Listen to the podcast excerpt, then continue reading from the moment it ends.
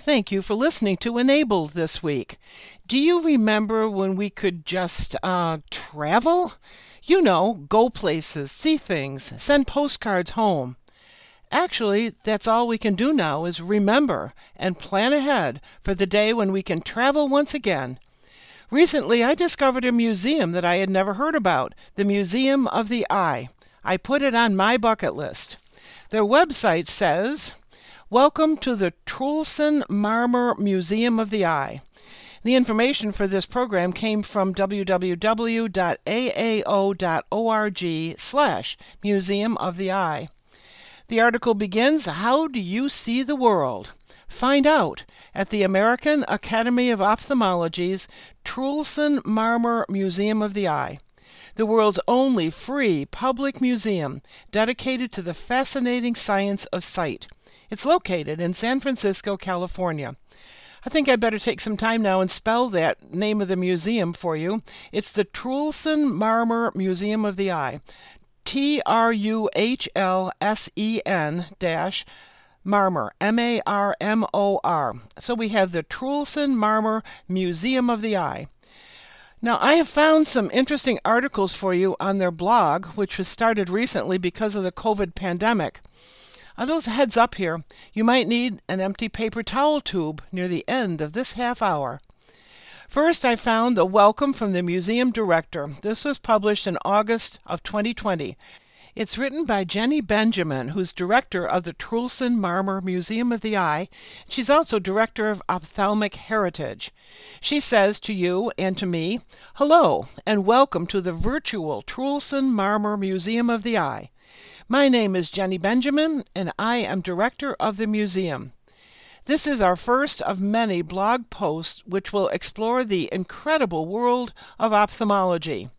Guest authors and museum staff will fill this space as we explore the museum's collections and exhibits together.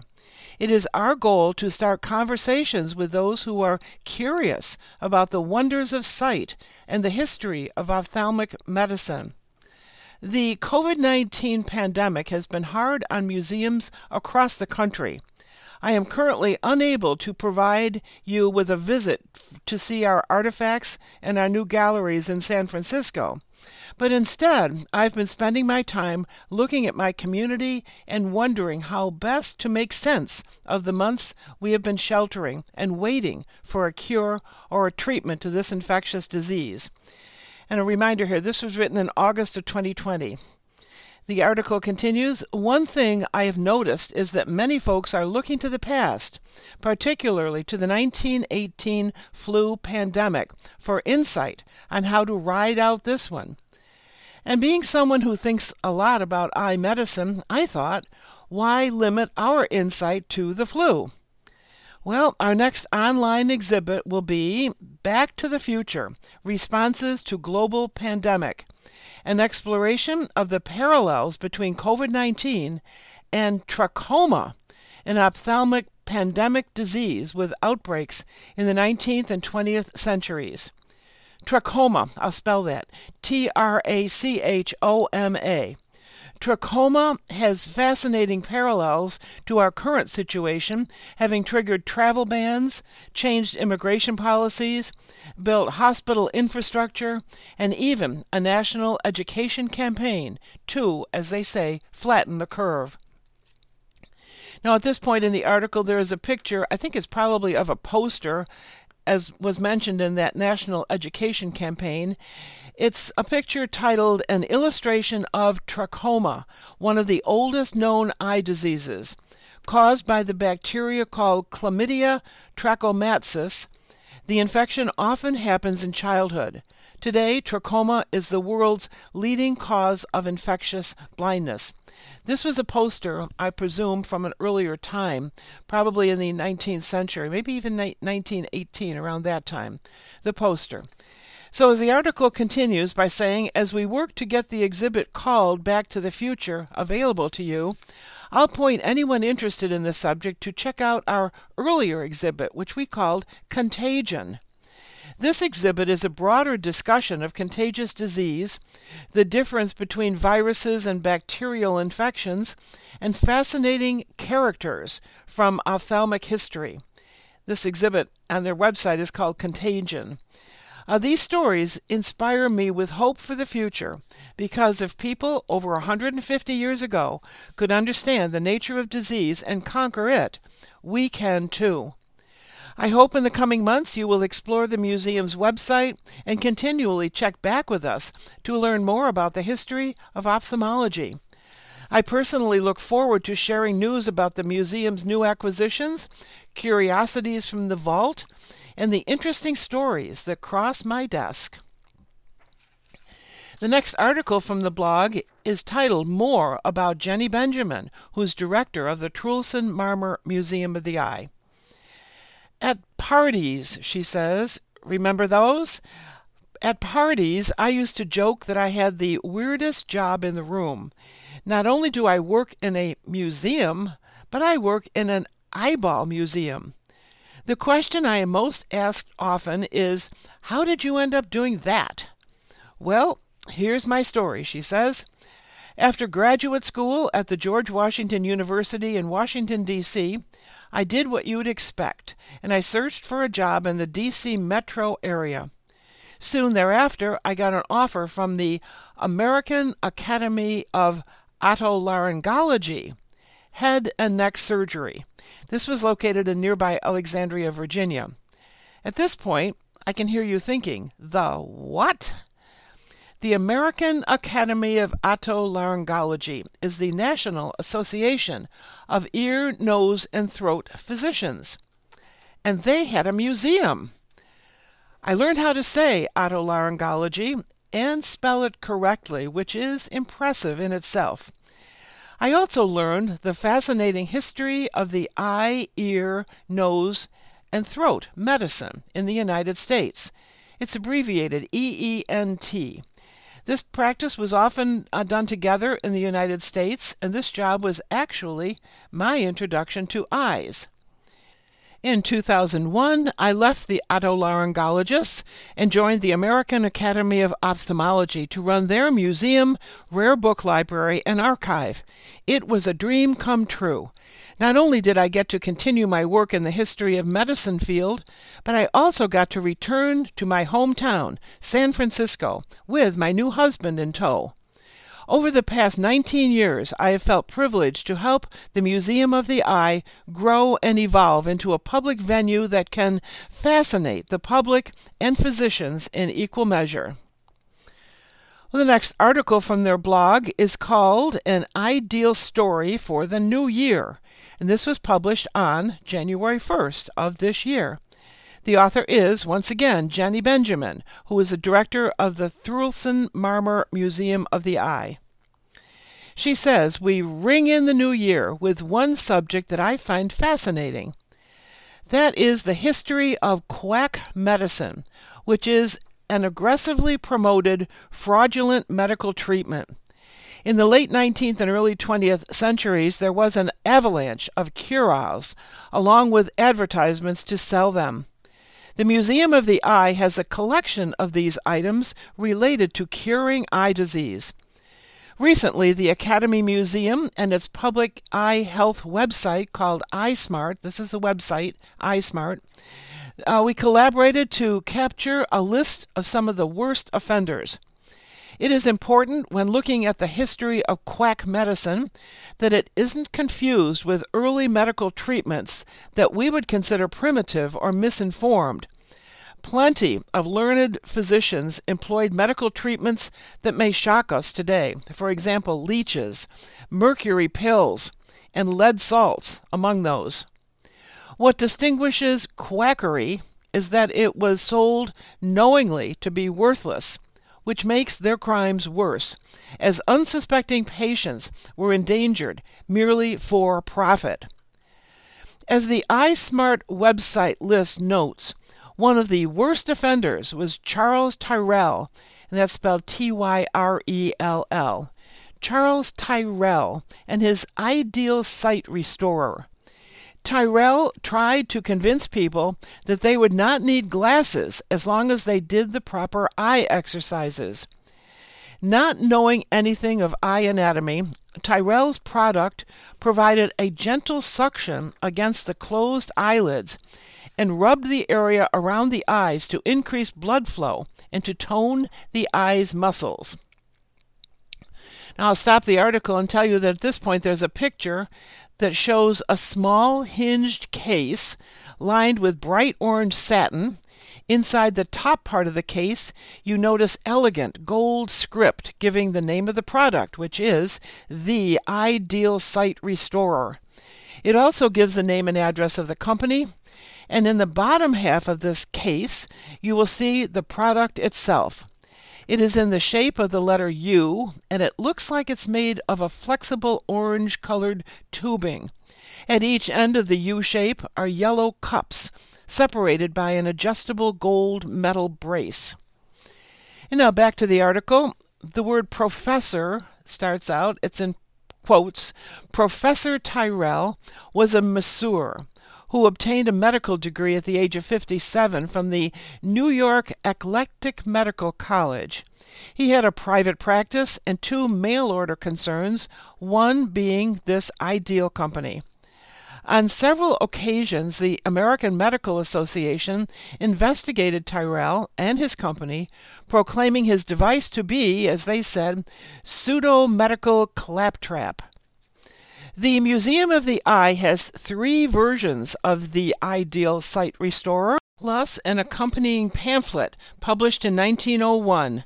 Without a hint of hyperbole, the pamphlet suggests we, quote, spend a moment in the company of the poets. And then they list quotes from the likes of Shakespeare and Byron, all on the beauty of the eyes. It then notes some tragic stories from people who have lost their sight. If this wasn't a hard enough sell, they have employed a beautiful model whom they describe as, quote, disfigured by her hideous glasses. All she and you have to do is apply the ideal sight restorer. The company guaranteed success but would not provide the instrument on trial their terms were strictly cash.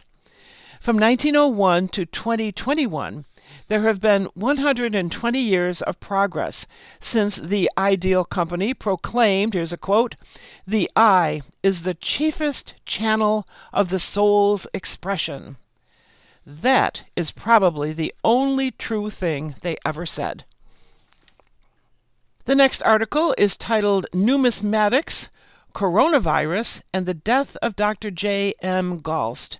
This was published on September 18th in 2020, last year. The author is Jenny Benjamin, who is director of the Truhlsen Marmor Museum of the Eye. She writes In April of 2020, the museum lost a dear friend to the coronavirus. J. M. Galst, M.D., had a deep interest in ophthalmic history. He was involved with the Academy's Truhlsen Marmor Museum of the Eye since 1985, serving on numerous committees, and he was co chair of the Acquisition Subcommittee at the time of his death. Dr. Galst was an avid collector of numismatics.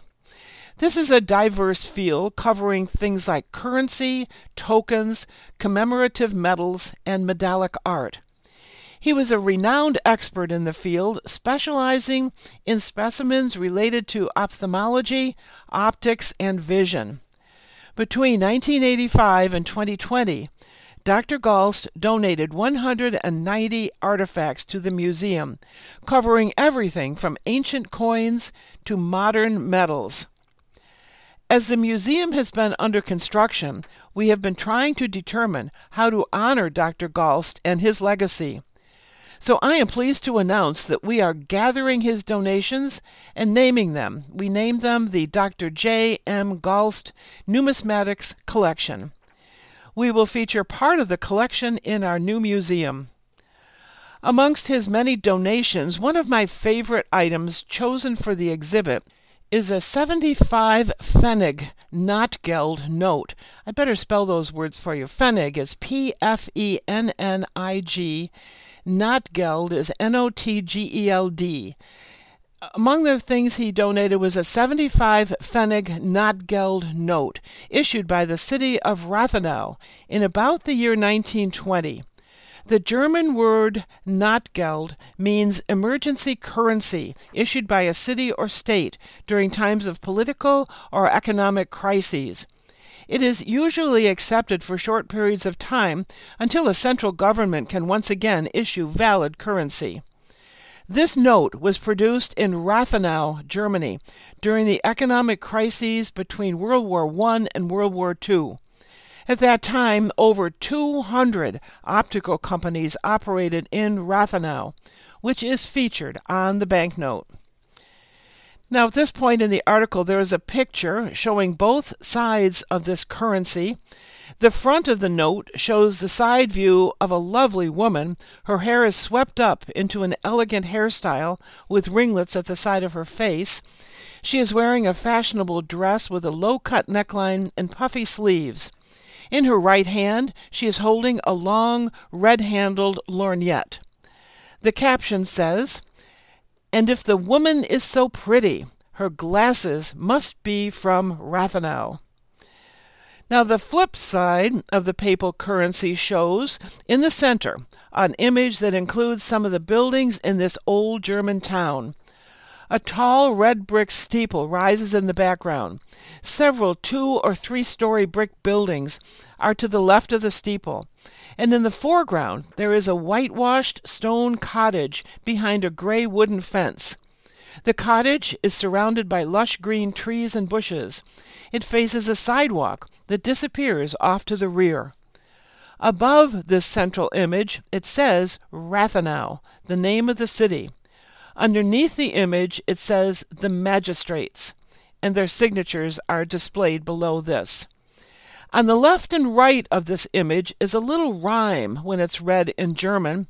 Basically, it translates to something like this This certificate is from the city. It can only be used in Rathenow. It is void after three months from when it was issued on the official page. And once again, in the original German, it was a little rhyme. Now, at this point, I'd like to give many thanks to my daughter Wendy, who helped me with this translation from the very old German script that shows on the note. And now we'll go back to the article. The author, Jenny Benjamin, says Many years ago, so long ago that I can't remember the year, a couple arrived in San Francisco from Germany, wanting to visit the museum. At the time it was open by appointment only, so I provided a personal tour of the displays. As I met them in the building's lobby, I quickly realized that they spoke little English and I spoke absolutely no German. After a lot of pointing and smiling, uh, we made our way to the exhibits, where this artifact was on display. Immediately the couple began exclaiming in utter surprise and delight. As it turns out, they lived in Rathenow, which is still known for its optical industry. As they explained, Rathenow's connection to ophthalmology was the main reason they had decided to seek out the museum here in the first place. Through more pointing and photos on phones, I learned that the reverse of the banknote clearly shows the city's skyline, some of which had been destroyed during World War II. This type of connection with visitors is what makes running the Museum of the Eye such a joy for me.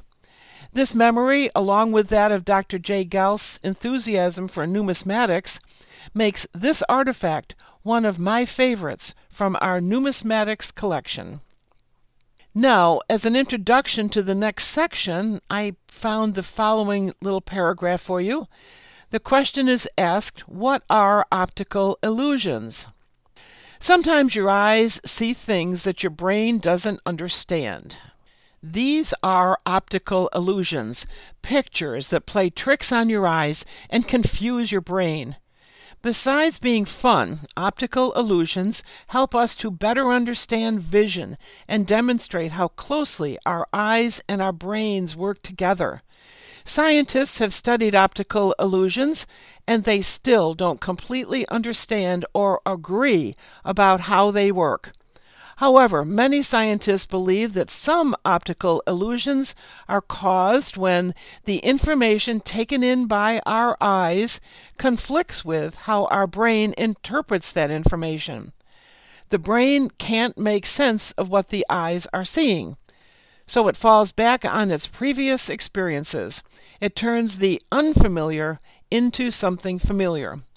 That was the answer to the question what are optical illusions?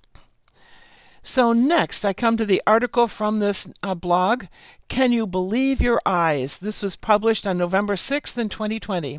The author is Stephanie Stewart Bailey, who is a museum specialist at the Museum of the Eye. Our eyes are just the beginning of our complex visual system. The brain plays an important role in what we see, but it can sometimes be tricked into seeing things that aren't there. On October 22nd, the Museum of the Eye presented an exhibit called Can You Believe Your Eyes at this year's virtual Bay Area Science Festival. The free, family friendly program included a conversation with Smith Kettlewell Eye Research Institute senior scientist Dr. Preeti Verghese the discussion was about the brain's connection with the eyes and a couple of educational experiments that viewers could easily do at home. This is where we mentioned you better get your paper towel tube ready. So back to the article. Dr. Preeti Verghese runs her own lab at Smith Kettlewell. For 24 years, she has studied human vision both in health and disease. She researches and studies adaptations that individuals with poor vision can make so that they may take advantage of their residual vision. Dr. Preeti helped us better understand the eye brain connection through several optical illusion experiments. One experiment that we explored is called a hole in your hand. Well, I got those instructions for you from their website. We can try it now if you get your paper towel tube out. The website, by the way, is www.aao.org slash museum, and you should search at that point for hole in your hand. Description of this uh, activity is you will create an optical illusion with an everyday object. The purpose is to show that each eye sees a slightly different view, and that the brain puts the two views together to form one image.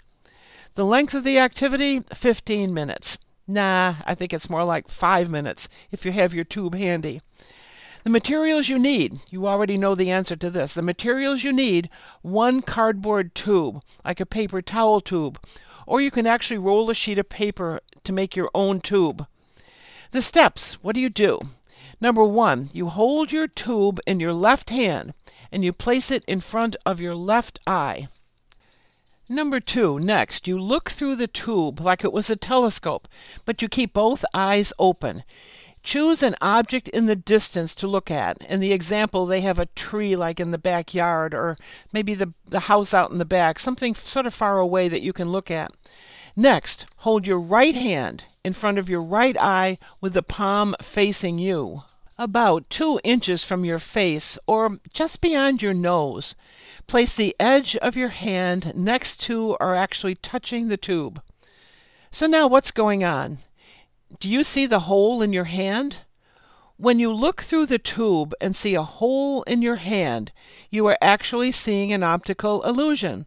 The tube allows you to look into the distance with your left eye and to see your hand with your right eye. Your brain took what your left eye saw, that tree off in the distance, and they put it and the brain put it together with what your right eye saw, your hand, forming one image. That image makes it seem like there is a hole in your hand. Scientists have studied optical illusions and they still don't completely understand or agree about how they work. However, many scientists believe that some optical illusions are caused when the information taken in by our eyes conflicts with how our brain interprets that information. Each of our eyes sees a different image. It's the brain's job to combine those two separate images into one In this experiment, The Hole in Your Hand, we provide the brain with an unnatural situation where one eye sees only a limited view through the tube, while the other sees what it would normally.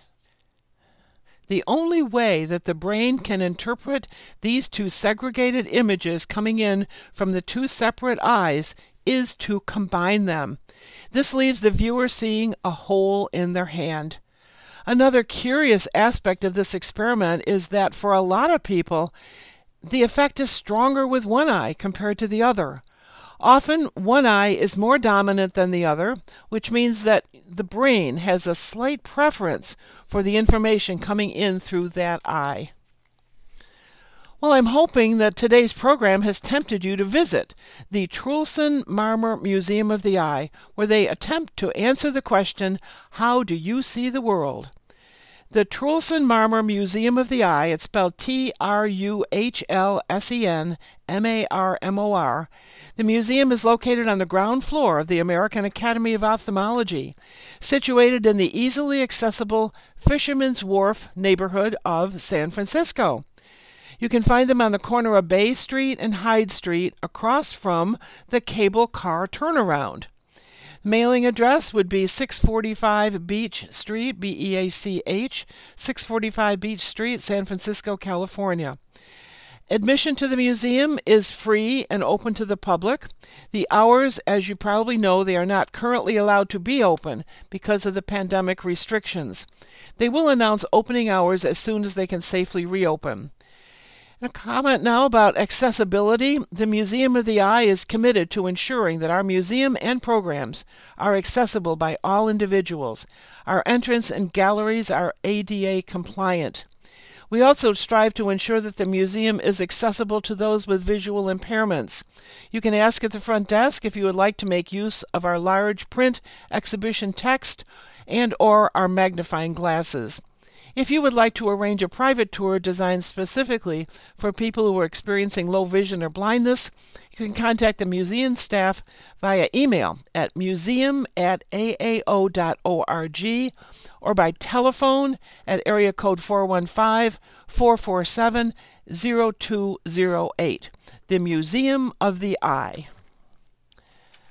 Well, to summarize today's program, I will say that it was a teaser, tempting you to make plans to travel once again, and maybe make plans to visit the Museum of the Eye in San Francisco to find out how you see the world. To end the program today, I have a quote for you to think about. What we see depends mainly on what we look for. This was said by John Lubbock, Sir John Lubbock, a London banker, politician, and philanthropist who lived from 1834 to 1913. Thank you for listening, and I hope you have a great week.